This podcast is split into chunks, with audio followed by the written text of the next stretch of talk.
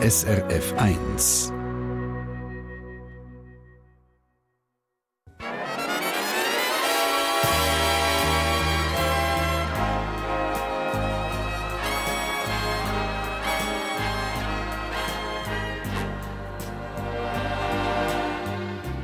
Persönlich.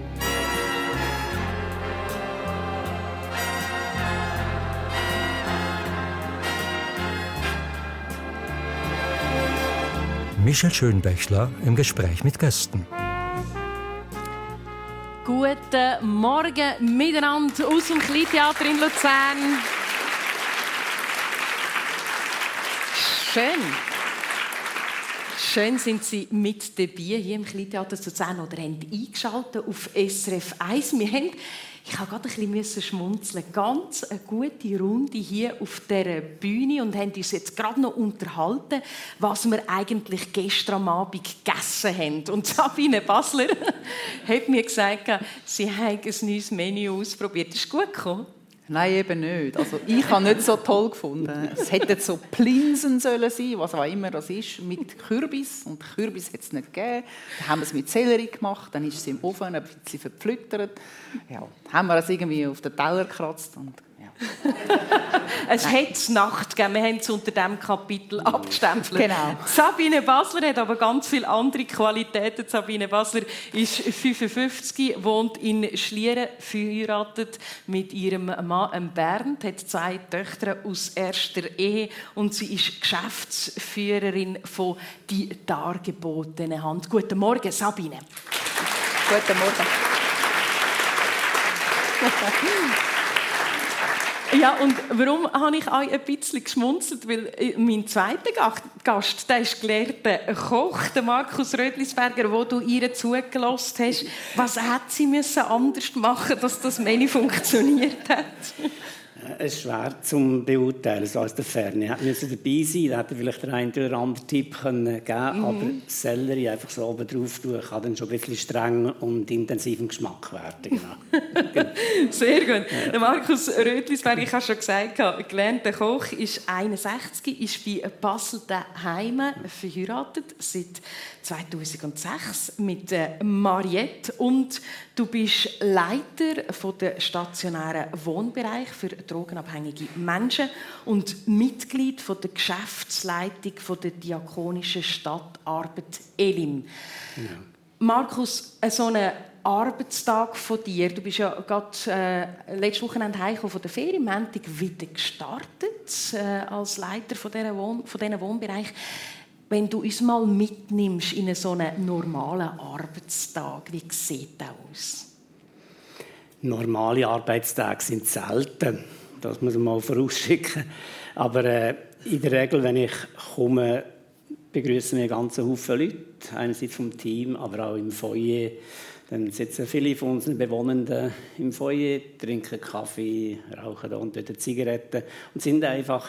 Und dann ist man begrüßen, die Stimmung aufnehmen. Und dann geht es hauptsächlich einmal darauf her, man schauen was ist an den Wochenende gelaufen. Jetzt, wenn ich in der Ferien war, so ein bisschen Journal lesen, was ist sonst so gelaufen bei den Leuten. Hat es Krisen gegeben, hat es Notfälle gegeben, die man aufarbeiten müsste. Und dann äh, einstimmen auf den Tag, Tagesgeschäft schauen, wo sind Prioritäten und dann äh, hauptsächlich Beziehungspflege mit den Bewohnern dann auch. Mhm, das war interessant, als ich dich besucht habe. Ähm, haben wir ein Gespräch in deinem Büro. Dann hat es immer wieder jemand an der Tür. Und dann ist eine Bewohnerin oder ein Bewohner gekommen. Was sind so die Bedürfnisse, die sie dort abholen können? Ja, das ist schnell erklärt so vordergründig. Zuerst geht es meistens um Zigaretten, dann geht es um Kaffee und dann kommt auch noch ab und zu eine Geldanfrage. Genau. Aber äh, es ist nicht so einfach. Dahinter ist ja immer eine, eine Frage, ein Bedürfnis nach Gesprächen, ich habe jetzt auch nicht den Eindruck, dass sie nur wegen der Zigaretten kommen, sondern es ist immer mit, mit einem Schwätzchen verbunden. Mhm. Es ist äh, von mir fragen, wie geht es dir? Äh, und, und so sind die ersten Beziehungsmomente, die man mit den Leuten hat. Äh, und von dem her sind das schon äh, die Hauptanliegen. Und manchmal sind es auch Situationen, wo sich der Bewohnende einfach nicht verstanden fühlt, sei das, er hat weniger Geld bekommen, als er gemeint hat, sei es, äh, er hat, äh, hat einen Termin, den er äh, müsste wahrnehmen und es klappt nicht.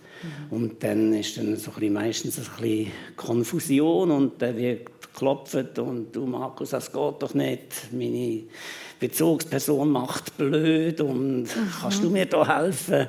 Mhm. Genau, so ganz verschiedene Anliegen kommen da. Also ich spüre auch viel Eskalation, wo, mm. wo da musst, äh, irgendwie auffahren oder, oder, oder unterstützen und, und die Verbindung herstellen. Menschen, äh, die vielleicht gerade eine schwierige Phase haben, einen schwierigen Moment haben, die, die können sich als 143 wenden. Die Telefonnummer, die man einschalten kann und man einfach mit dem Gegenüber reden kann. Sabine Basler, du bist Geschäftsführerin von die dargebotenen Hand. Gibt es auch Momente, wo du das Telefon von Leuten entgegennimmst, die Hilfe brauchen? Ja, das kommt hin und wieder vor. So ein-, zweimal im Jahr. Mhm. Und ähm, die haben sich dann eigentlich in der Nummer geirrt und wir sagen es ihnen auch. Aber es gibt Leute, die fangen wirklich voll mitten im Gespräch ein. Oder? Da läutet jemand an und sagt, also ich sehe jetzt hier ein Fliegen an der Wand. Oder? Und mit dem rechnest du nicht unbedingt. Und dann so, hoch, okay, umschalten und zuhören. Mhm. Und ich bin in dem Sinne nicht so ausgebildet wie unsere Freiwilligen. Ich habe schon auch einen Kurs gemacht, gewaltfreie Kommunikation, zuhören. Aber das ist dann eine Herausforderung. Dann hat, dann hat nichts mehr anders Platz, dann hören wir einfach mal zu. Mhm. Weil das ist dann das, was die Person sich erhofft, oder, wenn es ihr nicht gut geht. Mhm. Als Geschäftsführerin von die dargebotenen Hand, wie sieht dein Arbeitstag aus? Gibt es da einen normalen Arbeitstag oder immer ein bisschen anders? Es ist auch eigentlich jeden Tag ein bisschen anders. Mhm. Ich habe sehr viel Freiheit, wie ich es einteile. In der Regel, also ich habe ein Team. Das sind zwei andere Frauen. Wir haben so zwei kleine Büros in Zürich und ähm, wir treffen uns am Morgen mit einem Kaffee und es geht eigentlich darum, wie geht es uns und was steht da heute wie können wir einander unterstützen.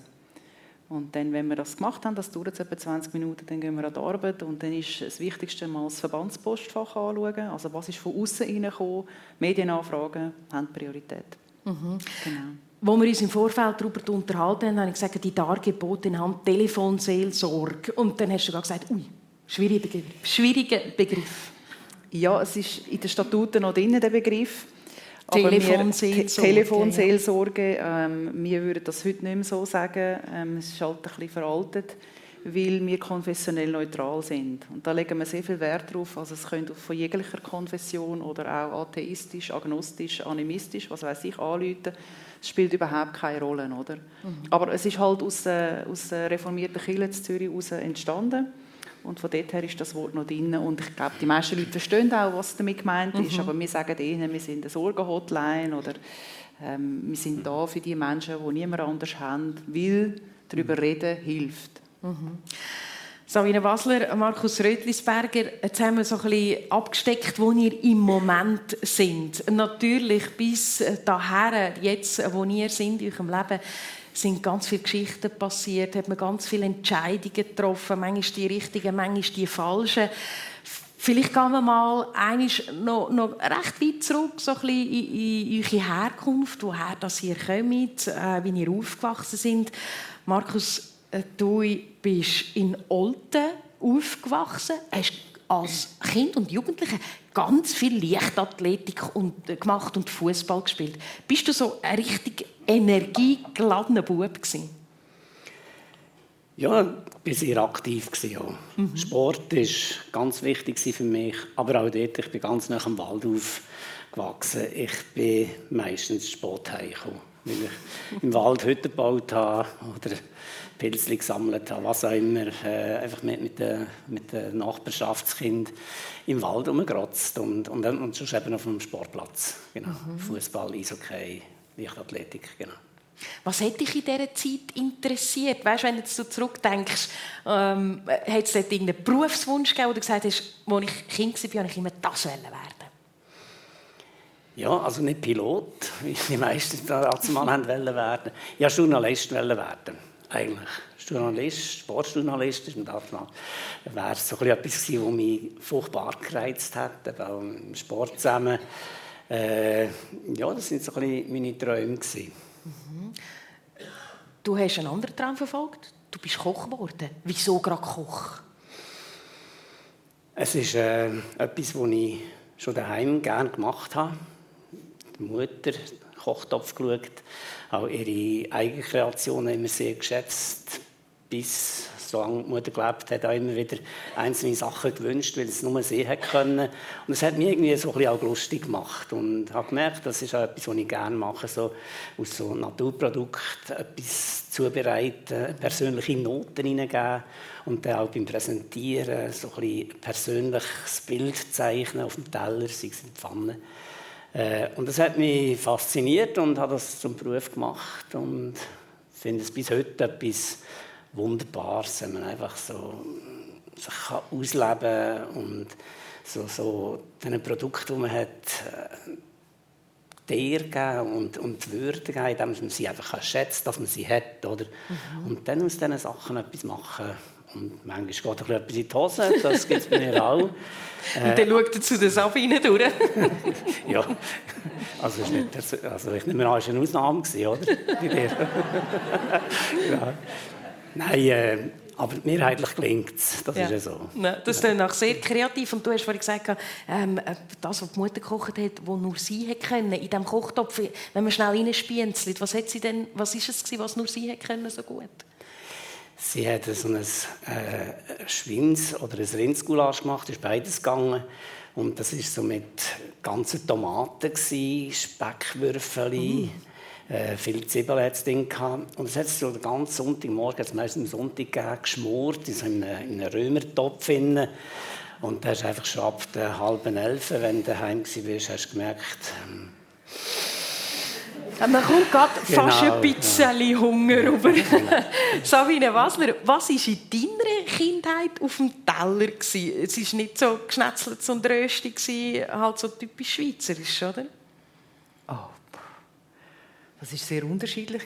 Also meine Mutter hat äh, eigentlich gerne und gut gekocht. Mhm. Und ähm, ich kann mich erinnern halt an gewisse Gerichte, die es in, in Argentinien oder in Brasilien, aber es ist nicht, es ist nicht täglich gewesen, oder? Mhm. Also in Argentinien ist es vorgekommen, dass meine Eltern ein Fest gemacht haben. Und da hat man im Sandkasten den Sand auf die Seite geschoben und da hat man ein ganzes Lamm reingesteckt und dann ist das brötelt worden über Stunden und es mhm. hat natürlich wahnsinnig gut geschmeckt. Und ich habe als Kind wahnsinnig gerne Fleisch gehabt.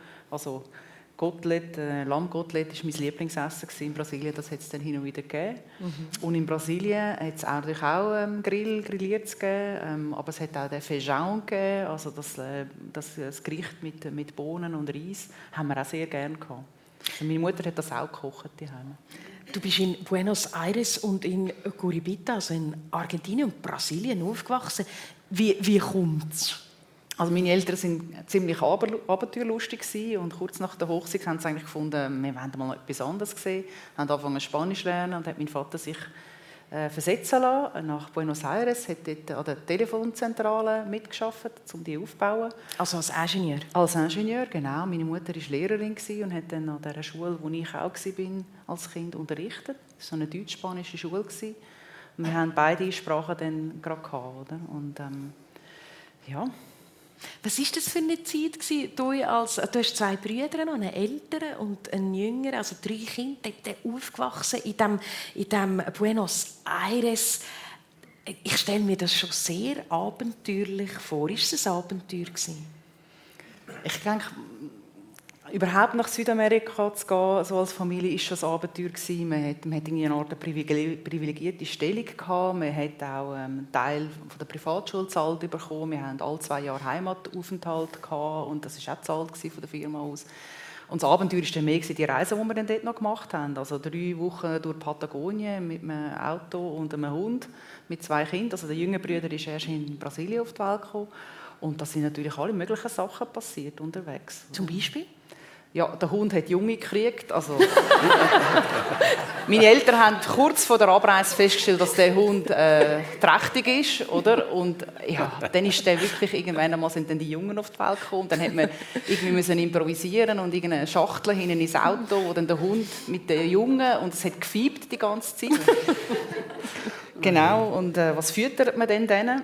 Und, und das andere war dann, gewesen, irgendwo auf einer abgelegenen Straße hat mein Vater einen Stein gereicht und nachher hat die Lenkung nicht mehr funktioniert. Also es ist nur noch irgendwie, glaube ich, nach links gegangen. Und dann hat er um jede Rechtskurve er müssen umsagen und in einer Autogarage finden, ja, Ersatzteile, oder? Ja, in, in Argentinien flickt man alles mit, mit zwei Komponenten Kleber, oder? Und dann haben sie dort unten alles wieder irgendwie zusammengeklebt und dann sind wir wieder heimgefahren. Das klingt aber auch danach, ja. dass du sehr schnell gelernt hast, sehr selbstständig zu werden. Oder? Du bist früher schon allein unterwegs gewesen. Ja, also ich weiß auch nicht mehr aus welchem Anlass, aber wir sind äh, von den Eltern ins Flugzeug gesetzt worden. Mein Eltern, äh, mein, der ältere von den zwei Brüdern, ich bin die älteste. Und dann hat man uns mit, der, mit der Stewardess eigentlich begleitet, mit einem Täschchen und einem Pass und einem Ticket um den Hals. Und man hat man uns von, von Buenos Aires nach Berlin zu den Großeltern geschickt. Und wir haben das natürlich cool gefunden. Also ich war vielleicht sechs und mein, mein, mein Bruder war vier. Oder? Und äh, sind wir da um die Erde herumgeflogen und haben es cool gefunden. Man kann sich das fast nicht vorstellen, wie das dann zumal zu und her gegangen ist. Aber eben, es hat dich selbstständig gemacht. Es, ist ein Teil von deinem Leben. Äh, wir gehen wieder die 11.000 Kilometer zurück von Südamerika auf Olten ähm, in eine andere Welt, in die Welt von Markus Rötlisberger.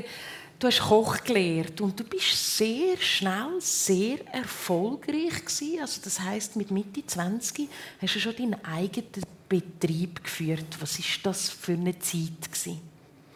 Äh, es ist eine intensive Zeit gewesen. Gastgewerbe ist an sich dazumal auch heute noch intensiv von der Arbeitsbelastung, die, die Spitzen, die man halt einfach hat wenn die Leute in kurzer Zeit müssen verpflegt werden müssen, diesen Gästen möchten äh, ein gutes Produkt anbieten. Von dem her äh, bin ich dort sehr viel am Arbeiten mhm. natürlich in dieser Zeit. Äh, bin, neben dem Koch habe ich noch Kellner gemacht, dann wird die Fachschule gemacht in dieser Zeit und dann eben sehr früh dort äh, in die Selbstständigkeit gegangen. Was aber nicht immer nur auch gut war. Also, wenn man dann so sechs, sieben Tage in der Woche 14 Stunden arbeitet, äh, ist es einfach nicht gut. Mhm. Genau. Weil es einfach so intensiv mhm. ist, weil man so in seinem, in seinem Zug ist, wo vorwärts fährt, wo fährt und fährt und man sich irgendwie muss über Wasser behalten. Es ist ja auch die Zeit, Markus, wo so ein bisschen, kann man sagen, so ein bisschen das Doppelleben angefangen hat. Ja, das Doppelleben hat schon früher angefangen. Also grundsätzlich schon Teenagerzeit war das Thema. Das war die Zeit der autonomen Jugendzentren, so die, die Post-Hippie-Zeit, wo der 68-Bewegung sind wir noch nicht dabei gewesen, aber es ist dann so ein bisschen das, das was nachgelungen hat. Da ist halt sehr viel entdecken, gestalten, sich können ausleben mit allen guten und weniger guten Anteilen.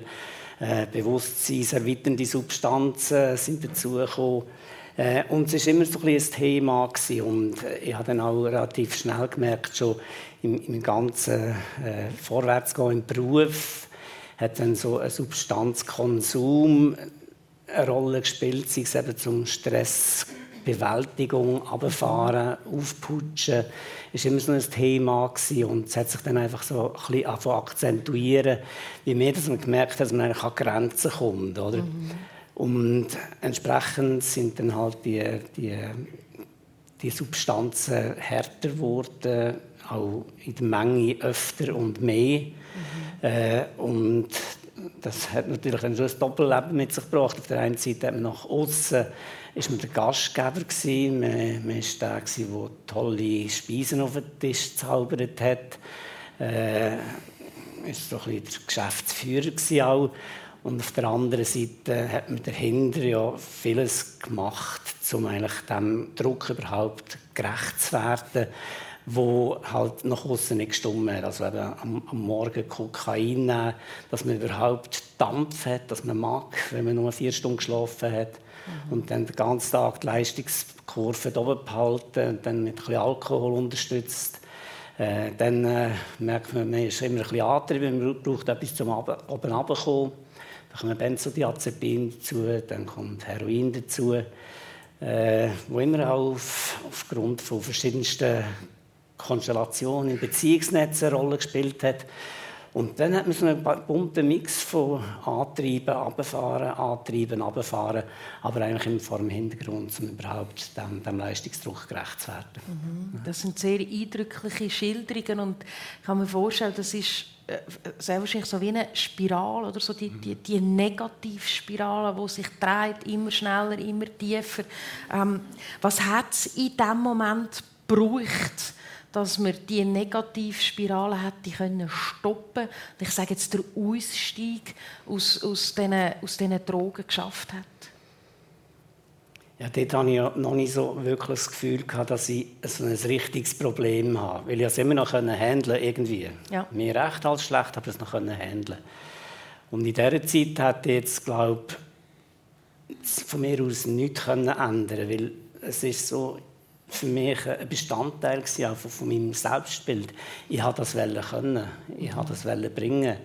Ich, ich wollte jemand sein, der das kann. Es war auch wichtig für mein Selbstwert, für mein Selbstbild, dass ich das kann und dass ich jemand bin und für teilweise prominente Leute kochen konnte das hat mir einen wahnsinnigen Wert gegeben und, und eine Daseinsberechtigung, die ich vielleicht aus mir heraus nicht immer so erlebt habe. Mhm. Und dann ist der Moment gekommen, wo das ganze Kartenhaus zusammengekehrt ist. Oder das Kochen für prominente Leute, für die russische Nationalmannschaft, Eishockey, glaube ich, gekocht, ja. gell? Ähm, da, da sind wir präsent im Restaurant, aber eben äh, der Konsum der Drogen. Und dann der Moment, wo das zusammengekehrt ist, du magst dich noch erinnern? Ja. Ja, das ist, äh, auf der einen Seite ist es eine Erlösung. Endlich ist mal die Maske gefallen. Mhm. Und auf der anderen Seite aber auch äh, unerhörte Scham oder unerhört enttäuscht von einem selber zu realisieren, wo man hergekommen ist. Und dann natürlich auch Mutter, Vater, die keine Ahnung haben, was so im, im Inneren und im Hinteren Markus so auch eine Rolle spielt sind furchtbar stolz gewesen, dass so, der Vater nie eine Lehre machen konnte. Er hat sich immer sehr identifiziert und hat Freude gehabt, dass seine Kinder alle eine Lehre gemacht haben, so etwas rechts geworden sind, mhm. oder? Äh, und dann die Enttäuschung, oder? Also, es ist der Sohn drogensüchtig, oder? Und mhm. das ist äh, für einen selber äh, ganz schwierig zu nehmen. Und dann kommt natürlich, was machst du jetzt? Mhm. Und dann hat es wieder ganz wichtige Entscheidungen gegeben, ähm, wo, wir, wo wir gerne noch, noch ein bisschen näher darauf eingehen. Äh, das ist die Sendung «Persönlich» auf SRF 1 mit wirklich sehr persönlichen Geschichte von Markus Rötlisberger. Äh, persönliche Geschichte von der Sabine Basler, wenn wir auch noch, der wenn wir auch noch ein bisschen nachgehen. Das Aufwachsen in dieser ähm, südamerikanischen Welt und irgendwann hat es angeheißen, jetzt gehen wir zurück in die Schweiz. Ähm, was ist das für eine, ist das ein Kulturschock gewesen? Wie, wie, wie ist mit dem umgegangen? Nicht wirklich. Wir sind ja eben regelmäßig äh, hin und her geflogen und wir Kinder haben gefunden, lässig, die Schweiz zurück, es gibt Käse und es gibt Sugarpuff. Das ist hier so, oder? Und wir haben Großeltern näher. Und ähm, es ist eben zur Auswahl gestanden, dass wir vielleicht auf Südafrika oder auf Israel gehen, aber meine Eltern haben gefunden, wegen der Schulausbildung, weil halt in der Schweiz das Niveau doch höher ist als als in den, an den ausländischen Schulen. Da sind wir zurückgekommen. Und es war ein, ein Schock in dem Sinn, ähm, ich, ich bin vorher in einer englischen Schule äh, in die Schule gegangen und ich habe aus dem Englischen ins Deutsche übersetzt. Und das bedeutet, dass ich sämtliche Lehrer einfach duzt habe. und die anderen Kinder sind fast in Ohnmacht gefallen und gefunden, Sabine ist so eine Freche, die sagt der Lehrerin einfach du, oder? Und die Lehrerin hat aber mit dem können umgehen und hat das dann erklärt und ich habe dann schon gelernt, was man muss sie sagen, weil ähm, mhm. ja, der deutsche Unterricht, den ich in den Privatschulen hatte, der war von meiner Mutter. Also, das war natürlich auch nicht so einfach, oder, wenn man Mutter als Lehrerin hat. Aber dort konnte ich nicht «sie» sagen. Oder? Das war dann schon nicht so. Oder? Ja, aber äh, Kulturschock würde ich jetzt nicht sagen. Ich denke, es war vor allem für meine Mutter ein Schock gewesen, weil ja. man hat natürlich in Südamerika, also in Brasilien, fast eine Verpflichtung zum Hausangestellten haben, um möglichst vielen Leuten Arbeit zu geben. Mhm. Und meine Mutter hat einfach mehrere Jahre einfach wirklich gar nichts mehr müssen machen im Haushalt. Und in der Schweiz ist das natürlich anders gewesen. Mhm. Und Arbeiten ist auch nicht drinnen gelegen, weil Teilzeit hat es noch nicht gegeben. Mhm. Da ist sie daheim und hat zu den Kindern geschaut. Du hast die Schulzeit gemacht in der Schweiz und Ah, irgendwie hat sie ja dann gleich wieder zurückgezogen. Ähm, Riberalta, Stichwort. Das ist, das ist ein ganz kleiner Ort, glaub, kann man schon sagen, äh, im Norden von Bolivien, wo du dann nachher wieder zurückgegangen bist. Und haben mal einmal geschaut, wie das Riberalta aussieht. Wenn man das eingibt, dann sieht man, sieht man äh, ja, ein paar Hütten, man sieht den Fluss, der dort noch ist. Es, es ist so eine, ja, eben eine ganz kleine südamerikanische Stadt. Wieso zieht Sabine Basler mit 19 in diesem Alter auf Riberalta? Ja, es ist so, dass meine Eltern in Curitiba ähm, in, so eine evangelikale Kirche eingetreten sind. Und äh, wir sind dann sehr halt, kirchlich orientiert, auch in der Freizeit. Und als ich dann die Matur gemacht habe, mit 19, habe ich nicht so recht gewusst, was ich machen soll. Ja, Zwischenjahr oder welches Studium. Ich war ein bisschen hilflos. Gewesen. Und dann sind zufällig ist so eine Missionarsfamilie ist äh, auf Besuch in der Gemeinde und hat gesagt, du, wir brauchen noch eine Lehrerin. Kommst nicht mit? Und ich habe dann gefunden, ja, wieso nicht, oder? Also, ich kann relativ gut Französisch und Englisch können und sie haben gesagt, wir brauchen eben für Französisch, für Englisch, für Kinski und für Hanski. Französisch, Englisch, Englisch Kinski, Hanski, oh, äh, Kinski ist gut, aber Hanski ist dann ein bisschen, ist ein, bisschen ein Debakel gewesen, das ist nicht so meins. Was hast du mit einer Socke gelismet? Nein, lesen kann ich gar nicht. Am, am, besten kann ich noch nähen. Dann haben wir aber wirklich so ein Kleid mit Ärmel genäht. Und also ich bin okay. fast verzweifelt. aber natürlich ist es auch wieder ein Abenteuer gewesen. Man kommt auf so eine Missionsstation, man ist blutjung und man hat aber eine Verantwortung. Aha. Man muss den Schulunterricht gestalten. Die Schüler sind nur wenig älter, äh, äh jünger als ich, oder? und äh, ich bin natürlich dort auch umgereist und ich muss auch sagen, auf jeder Reise durch Südamerika bin ich irgendwo beklaut worden, oder? Also in dieser Reise dort, ja. äh, ist der Fotoapparat weggekommen und es war der von meinem Vater. Gewesen. Dann hat mein Vater angerufen und gesagt, du, Fotoapparat ist weg. Dann hat er gesagt, ja, ja, kein Problem. Mhm. Weil natürlich auch in Brasilien ist mehrfach das Haus wirklich zu unter Obsi gewesen, alles mhm. ausgeräumt und wie wenn eine Bombe explodiert wäre, mhm. weil, wir halt, weil halt Leute eingebrochen sind. Mhm. Aber man, man, lernt, Besitz ist sehr relativ. Ja, man lernt es halt loslassen und dann kauft man einen neuen Fotoapparat. Mhm. Wenn, wenn du so ein bisschen zurückdenkst an die Zeit, äh, an die Zeit äh, Südamerika, für mich weiter Weg. Ich habe so das Gefühl, es schmeckt anders, es tönt anders, es ist ein anderes Lebensgefühl. Wie, wie würdest du so die Gerüche oder die, die Klänge in dieser Zeit in Riveralta beschreiben? Also in Riberalda war es relativ ruhig auf dieser Station. Da kann ich nicht viel sagen zu den Gerüchen und den Klängen. Also was mir an Buenos Aires oder in Argentinien ist, äh, in Erinnerung ist, es war einfach immer schön Wetter. Meine Eltern können ein Fest planen auf sechs Wochen raus Sonne geschonen. oder? Und in Brasilien hat meine Mutter gerne auf dem Markt eingekauft. Das war so ein Gemüse- und Früchtemarkt. Und dort hat es dann aber auch nach verrotteten Früchten und Gemüse geschmeckt. Und ich wollte dort gar nicht herwählen, ich wollte sie nie begleiten, weil ich dann auch gesehen habe, wie Kinder und Erwachsene aus diesen Tonnen raus versucht haben, noch irgendwie etwas Essbares rauszufischen. Mhm. Und die Konfrontation mit Armut, also gerade in Brasilien, die war real. Gewesen. Also auch vis-à-vis hat es ein Hütchen gehabt, wo unser Nachtwächter mit seinen Kindern drin gewohnt hat. Mhm. Und das hat man gesehen. Und wir haben aber dürfen mit ihnen spielen. Und es ist aber einfach eine Erfahrung, die prägt. Oder man weiß, es gibt auf dieser Erde Menschen, die einfach sozusagen das Allernötigste nicht mhm. haben. Oder? Mhm. Und da spielen wir den Ball gerade zurück zu Markus Rötlisberger. Oder? Es gibt Menschen, die, die stehen am Morgen auf und wissen nicht, wie der Tag aussehen und wie es den Tag überleben. Die Erfahrung hast du auch gemacht, weil äh, nachdem das, äh, das klar war, dass du die Drogen konsumierst, hast du, hast du dich wie müssen entscheiden und hast dich für ein Leben in Zürich in der offenen Drogenszene entschieden in diesem Moment. Was, was sind das für Tage? Wie sieht so ein Tag auf dem Platzspitze aus? Ja, es war vielleicht nicht eine Entscheidung für einen Platzspitz, sondern äh, es, ja, es gar nicht anders geschafft, äh, am Ort, wo ich war, mit, mit, dem, mit dieser Scham und mit dem Versagen gegenüber all den Leuten, die ich ja kennt habe in, in dieser Zeit, mhm. äh, umzugehen. Dem, mich dem zu stellen, ist nicht gegangen. Von dem her war es eine Flucht. Gewesen. Es war eine bewusste Entscheidung. Mhm. Äh, und ja, Platzspitz, furchtbar einerseits, äh, andererseits äh, man ist, äh, eine Community dazumal, wo alle im gleichen Boot gesessen sind. Es ist ein es klingt ein bisschen komisch, es war ein wunderschöner Platz ja, und der hat uns gehört. Von, von dem her äh, hat es auch schöne Aspekte, also romantische, auch draußen schlafen hat manchmal einen romantischen Touch gehabt. Aber mehrheitlich ist es halt schon äh, schlimm gewesen. Einfach einerseits mehr hat ja nie gewusst, ist das, was man hat. Ich war ja dort obdachlos, ich war einer von denen, der Nacht in Shopville ist schlafen und am Morgen, wenn dann die Läden aufgegangen sind, sind die am Morgen mit Securitas gekommen und haben den wieder meistens nicht so freundlich weggeschickt. Und dann war man wieder auf der Gasse.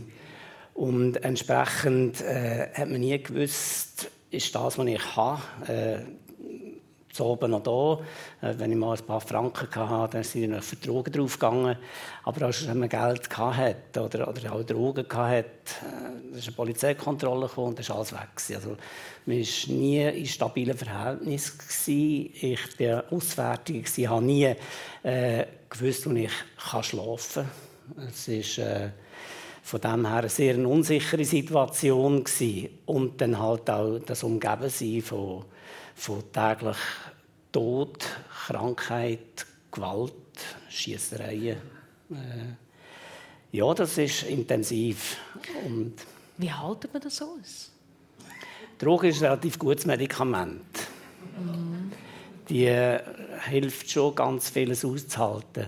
Wobei das natürlich nur sehr äh, oberflächlich ja, gesagt ist. Ja, absolut. Äh, aber es ist sicher ein Teil, dass man es besser ertragen kann. Und auf der anderen Seite ist halt auch Drogen etwas, wo, wo dann den Bezug zu der Realität und zu sich selber auch ein bisschen einschränkt. Man, man gewöhnt eine gewisse Distanz, gibt eine gewisse Verrohung von einem selber. Mhm. Aber die ganzen Gewissensaspekte gehen ein bisschen zurück, weil man halt einfach auch durch den Drogenkonsum, durch das Beschaffen von Drogen eigentlich immer wieder persönliche Grenzen oder auch persönliche Wertvorstellungen, wie man erzogen worden ist, was man macht und was man nicht macht, muss überschritten. Oder? Das fängt an beim Stellen, fängt an beim Lügen, beim Betteln, beim Einbrechen, beim Autoknacken. Äh, das will man nicht, man weiß, es ist nicht richtig. Oder? Und man macht es trotzdem, weil der Konsumdruck, äh, die Angst vor dem Entzug einfach grösser ist.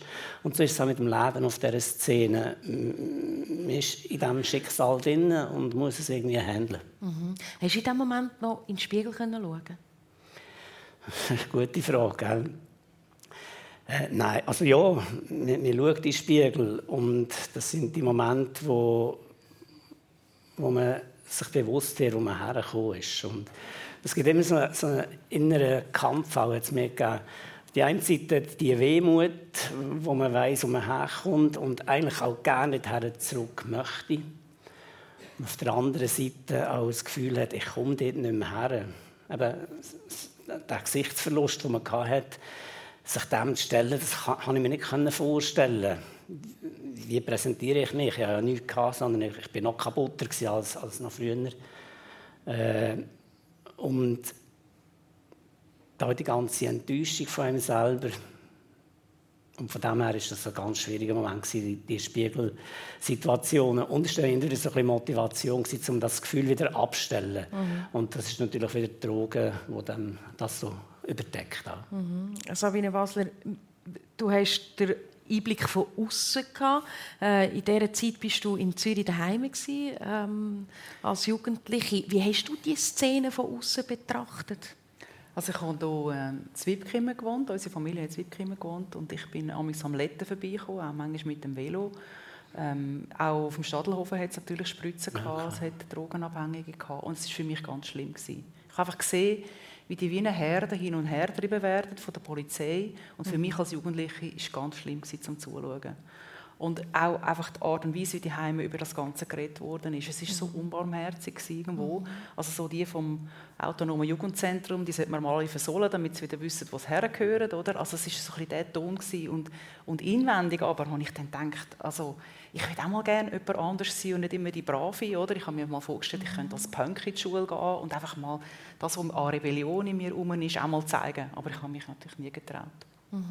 Ja, und gleich eben, es ist so der Moment, oder, wo ich denke, wo man ganz viele Entscheidungen fällt, wo, wo dann am Schluss den grossen Unterschied macht, wo, wo man dann eben ist, oder ob man dann auf dem Letten ist oder eben nicht. Oder? Das ist die Kombination von diesen ganz vielen Entscheidungen. Ähm, Sabine Basler, du hast dich dann entschieden, äh, zu studieren Zellbiologie und Molekularbiologie. Also ein völlig, völlig ein, ein außergewöhnlicher Studiengang, würde ich jetzt mal sagen, als junge Frau. Warum? Was hat dich interessiert? Also der Auslöser war, ähm, ich wollte nicht so werden wie meine Mutter. Sozusagen ja. die Loser-Position, die Heime im Haushalt. Ich habe ja. gefunden, ich muss um jeden Preis Erfolg haben, weil wenn man Erfolg hat, dann hat man einen Beruf und den lasse ja. ich mir dann nicht nehmen. Und ich fand, Zuerst wollte ich Lehrerin werden und dann hat mich das ein bisschen gelangweilt, das Grundjahr dort, das es noch gegeben hat. Und dann habe ich gefunden, okay, dann gehe ich an die ETH, Hardcore, oder? Aber ich habe mit dem Entscheid auch sehr viel von, von weiblich verleugnet. Also ich habe dann mhm. auch immer Jeans und blauen Pulli und ja kein Rüscheli und ja nichts Schönes, oder? Mhm. Und dann Hardcore Biologie studieren an der ETH, das hat mir dann, hat mir dann richtig gedunkt, oder? Mhm. Aber man verliert etwas dabei. Mhm. Genau was hat dich fasziniert an dem Studiengang? Also hast du dann gleich irgendwie müssen einen Bezug dazu herstellen, dass das, wenn du bist, du hast dann abgeschlossen und hast dann auch in diesem Bereich geschafft. Äh, ich hatte eine faszinierende Biologielehrerin ähm, am Gimmi und die hat dann gefunden, wieso denn nicht Biologie? Und ich fand, ja, das schaffe ich doch nicht. Dann hat sie gefunden, Quatsch, oder? Mhm. Äh, wenn man die Noten anschaut, dann schaffst du das, oder? Ich hatte Angst vor Physik und Mathe an der ETH und das ist dann ja auch nicht so ganz gut gelaufen, aber man kann sich dann da irgendwie mit einem Schnitt durchmogeln. und dann habe ich das abgeschlossen und dann habe ich gefunden, ja, also Berufssuche eine Stelle zu finden, ist dann gerade schwierig gewesen, gerade irgendwie so 90er Jahre, eine kleine Rezession, hat keine Stelle gegeben, dann habe ich halt eine Dissertation angehängt. Ja. Und die Dissertation ist auch nicht so glücklich gelaufen. Genau. Aber ähm, und dann nach zehn Jahren habe ich gefunden, jetzt habe ich genug Biologie gehabt, jetzt mache ich etwas anderes. Es ich arbeiten. Aber ich spüre auch aus, oder? es geht auch ein um Anerkennung von außen, oder? Dass, dass die Leute sagen, hey, die hat etwas erreicht, die, die, hat das, die hat ein Studium abgeschlossen, Dissertation gemacht, nebenbei ja auch noch Familie gegründet, Kind gehabt, oder? Also eine, eine grosse Belastung und immer so ein bisschen auf der Suche nach dieser Anerkennung. Das kann ich schon sagen. Das ist effektiv etwas, was mich heute noch so ein bisschen beschäftigt. Immer der Blick von außen, den man auf sich hat. Vielleicht als Frau noch mehr als als Mann. Oder? Die Figur muss stimmen, man muss fit sein, man sollte kein Fältchen haben und so weiter. Und das immer von außen gesehen, das habe ich auch schlimm gefunden, irgendwo, wo ich die Entscheidung hatte, wo meine Mutter gefunden hat, das ganze schöne Bild geht jetzt flöten, jetzt Familie. bist du geschieden, oder? Mhm. Und, und ähm, sozusagen die christliche Familie, wo alles stimmt und alles passt, das geht hops. Mhm. Und das habe ich einen erhellenden Moment gefunden. Ich dachte, aha, um das geht es dir eigentlich. Also ich habe eigentlich gemeint, es geht um die Liebe oder, und so. Mhm. Aber das war es dann nicht gewesen. und ähm, für mich wirklich schlimm, weil ich gemerkt habe, immer habe ich es versucht, für alle anderen passend zu machen, oder? Und wie es mir dabei geht, oder? Hat eigentlich niemand gefragt. Also haben mir Leute angerufen und gesagt, ja, du musst an Kind denken und die armen Kinder, oder? Mhm. Und es ist richtig, für die Kinder hat es Konsequenzen gehabt. Aber wie es mir wirklich geht in dieser Ehe, hat eigentlich niemand gross interessiert. Erst dort, wo ich dann gefunden habe, und so, jetzt mag ich nicht mehr. Mhm. Der Moment, wo du für dich schauen konntest, ist es der Moment, wo für dich das Tanzen entdeckt hast? Das ist ein bisschen später gekommen, aber es ist einfach zuerst einmal einfach die Erlösung. Es ist vorbei. Jeden Morgen das Fenster aufmachen und sagen, ich bin so froh, ist es vorbei. Und ein paar äh, Jahre später ähm, bin ich mit der jüngeren Tochter mal in einem Reitlager und dort hatte sie so einen Guide gehabt, der einfach einen Crashkurs gemacht hat. Im Tango-Tanzen? Im Tango-Tanzen. Und er hat nicht so viel können, aber es hat gelangt. Ich habe ja schon gesehen, wie Tango läuft. Also ich bin in Südamerika, habe ja noch eine Reise gemacht. Hey, also sag jetzt mal schnell, sorry, das nimmt jetzt gerade Wunder, das Tango-Tanz, oder? Ich, ich verbinde das mit viel Sinnlichkeit, mit schwitzenden Körper, man ist näher, äh, die wunderbare Musik. Wie, was, was spürt man beim Tango-Tanzen? Ja, also es ist vor allem also, eine definitive... Ja, Markus nimmt es auch Es ist wirklich eine, eine Erfahrung das von Panik gewesen, oder? Dann wächst man so streng auf in, dem, in dem die Männer, oder? Die wollen nur das eine, oder? Und dann, ja, hat man ein bisschen Angst vor dem Ganzen und dann kommt jemand so nah und dann sieht er vielleicht noch gut aus, dann kann es noch, oder? Und ich kann nichts, und, oder? Aber es geht um die Umarmung. Mhm. Die Umarmung, oder, das ist von den Leuten, die so heimatlos waren in Buenos Aires, ist das eine Fortentwicklung von einem, vielleicht auch von einem Walzer und von gewissen afrikanischen Elementen. Und die Umarmung ist so wichtig. Und natürlich auch, man tut Musik interpretieren miteinander. Aber das Wichtigste ist die Umarmung. Und das habe ich erst vor kurzem gelernt. Ich, ich tanze jetzt schon, jetzt schon so zehn Jahre. Und ähm, Für mich war aber noch eine andere Komponente, dass ich mit dem mein ganzes Weibliche wieder zurückerobern konnte. Man legt sich schön an, man tut sich schminken. Auch am Mittwochabend nach der Arbeit oder, ist das ganz wichtig, die Vorbereitung. Und der Respekt. Also ich bin bis auf einmal auch nie irgendwo komisch angelangt worden, muss ich sagen. Mhm. Weil der Respekt ist zentral, auch wenn man sich ganz nahe ist. Mhm. Und ich ich habe das wirklich aufgesogen. Ich muss euch einfach den Schuh noch zeigen, oder?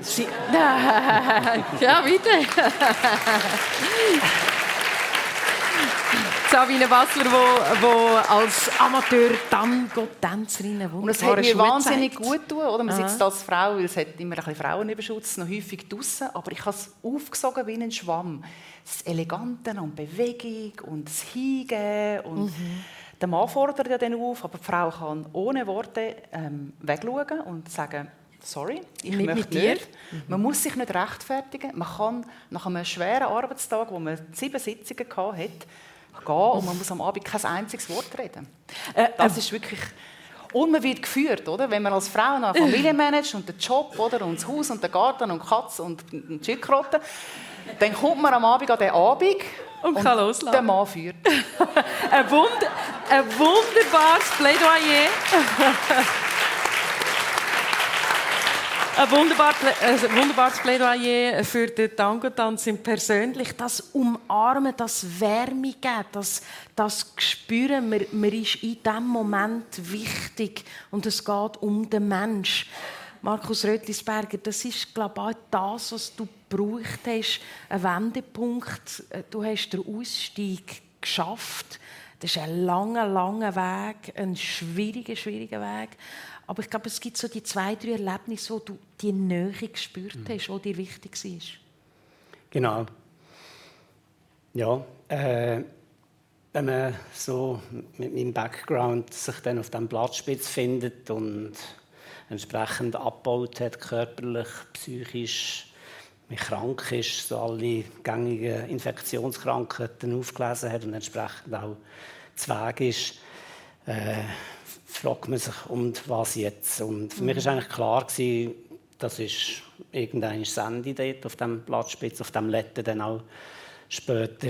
Und ich konnte mir nicht vorstellen, dass es irgendwie ändert. Ich habe nicht gewusst, wie aber doch dort und da Situationen erlebt, wo, wo ich Zuspruch erlebt habe und immer wieder Begegnungen von Menschen, die irgendwie in mir doch etwas anderes noch gesehen haben, als ich vielleicht von mir selber die Meinung hatte. Das, mhm. das, das Versagerische, das nicht erfüllt habe, nicht genügt habe, der Enttäuscher, der, der sich schämen muss. Äh, das habe ich dort nicht gespürt. Und ganz speziell haben dort die Mutter Teresa Schwestern äh, eine, Rolle gespielt. Und zwar sind die jeden Tag auf Drogenszene gekommen, meistens um die Nachmittag um 4 Uhr.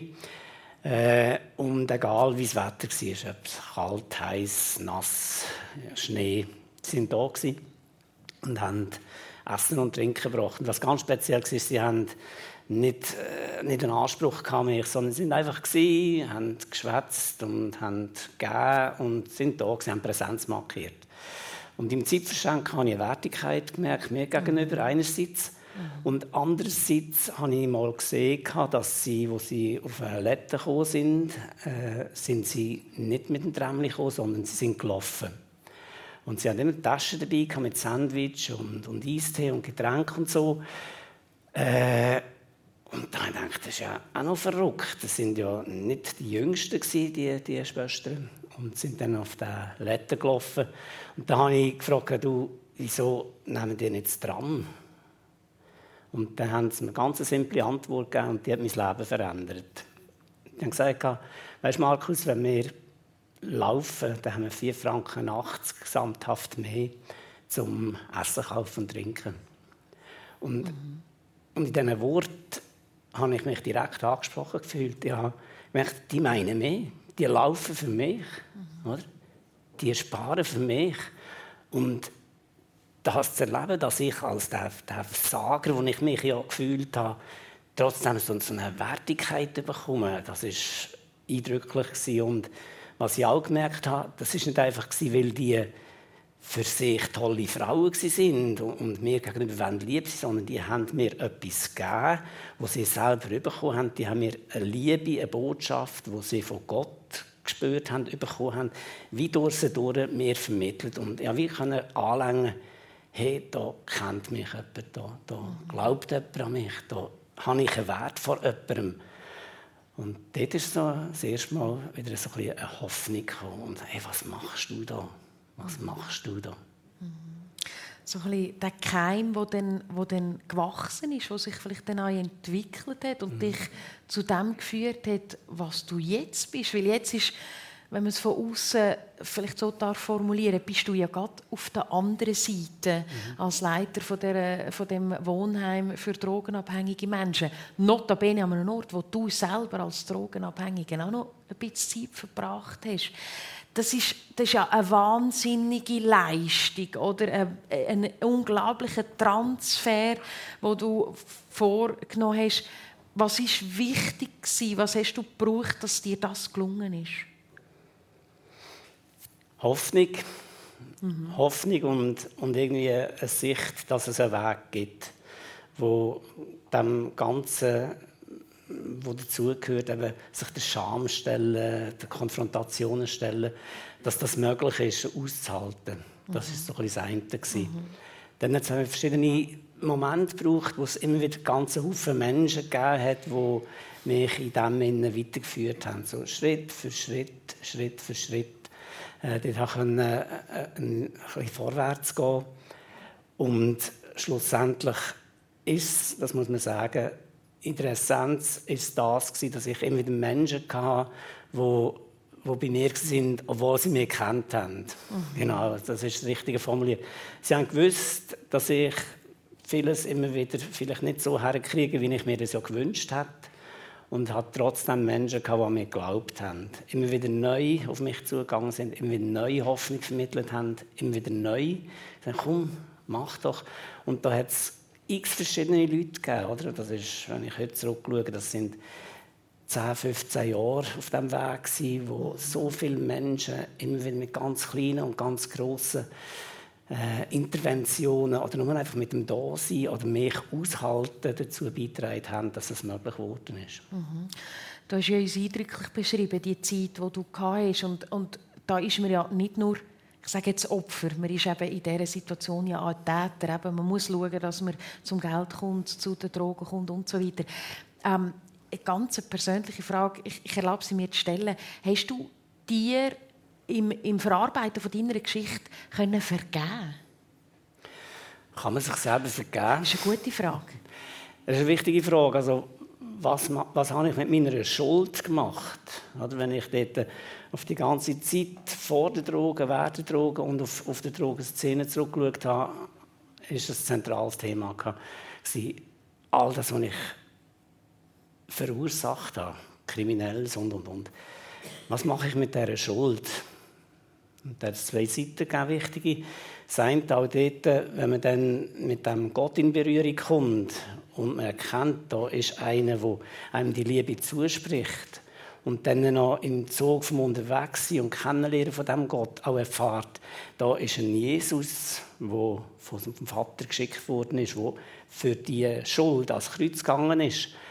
Und ich glaube, für mich dazu mal hat es nichts Entlastenderes gegeben und Befreiendes als das Angebot können anzunehmen. Den ganzen Dreck können deponieren und wissen, es ist mal versorgt, es ist mal gut, oder? Das war die eine Ebene. Und dann natürlich das immer wieder in Anspruch nehmen. Es ist nicht einfach weg. Mhm. Man, man, muss sich dem wieder stellen, man hat Begegnungen. Und ein anderer wichtiger Punkt war, ist einfach äh, aufzuräumen. Mhm. Auf die Polizei gehen, jedes Verbrechen, jedes, alles, was mir in den Sinn kam, ist, habe ich dort äh, mich selber angezeigt. Und der Polizist hat einfach gesagt, wenn er jetzt das auch noch, er hat recht viel. Gehabt. äh, ja. Und dort halt auch aufräumen, mhm. Ordnung machen. Und mhm. ist heute das Thema immer wieder, mhm. auch heute immer wieder fragen, gibt es noch etwas, das anlastet? Mhm. Ehrlich mit sich selber sein. Ähm, die Hoffnung, die die dargebotene Hand an Menschen gibt, die in einer schwierigen Situation sind, Sabine Basler, ähm, 170'000 Anrufe pro Jahr, 700 freiwillige Mitarbeiterinnen und Mitarbeiter. Wir haben jetzt viel über Entscheidungen im Leben geredet. Was sind so die nächsten Entscheidungen, die in deiner Rolle werden fallen? Woher geht es mit der dargebotenen Hand? Ja, wir sehen, dass ähm, vor allem jüngere Menschen mit uns in Kontakt treten, also junge Minderjährige halt mhm. auch und äh, junge Erwachsene und wir sehen, dass die aber einfach nicht mehr unbedingt zum Telefonhörer greifen. Mhm. Und wir sind aber irgendwo ein bisschen an einem Limit, oder? Wir haben jetzt eine gewisse Größe und die Freiwilligen arbeiten in Teams zusammen und dann ist die Frage, ähm, wenn wir jetzt wirklich einen Schritt weiter gehen und den Chat ausbauen, dann müssen wir wirklich Teams verdoppeln. Man müsste vielleicht sogar neue Büroräumlichkeiten haben, man müsste mehr Schulungen anbieten, man müsste mehr Ressourcen haben. Und das ist im Moment ein die grosse Herausforderung, die wir davor stehen. Wie viel können wir investieren, was ist nachhaltig auch, oder? Wir müssen das ja irgendwie finanzieren, weil wir sind mehrheitlich über private Spenden finanziert. Das sind die nächsten Entscheidungen, die anfallen. Ähm, es war eine Sendung persönlich, wo wir über das Tango-Tanzen vieles dürfen, äh, feststellen, über das Kochen natürlich. Äh, Sabine Basler, was gibt es heute ganz kurz zum Mittag, was kochen? Ich habe keine Ahnung. vielleicht hat der Markus noch eine Idee. Wir werden darauf zurückkommen. Später noch einmal vielleicht im Gespräch untereinander. Merci vielmal für die wunderbare Stunde, für die vielen Entscheidungen, die wir haben dürfen mit euch machen. Intensive Stunde gewesen. Ich bedanke mich für eine Sendung persönlich aus dem Kleintheater zu Luzern. Merci vielmal Markus Rötlisberger und Sabine Basler.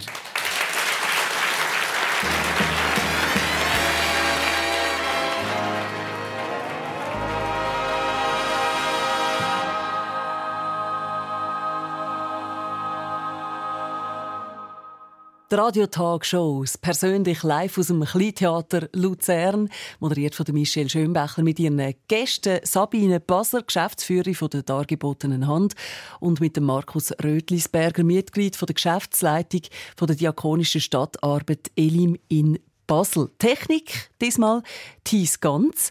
Und wenn Sie jetzt mit drin eingeschaltet haben in diese Sendung, es gibt sie in voller Pracht, also voller Länge, heute Abend ab dem 10 Uhr nochmal auf SRF 1 oder jederzeit, wenn Sie Zeit und Lust drauf haben, online. srf1.ch persönlich.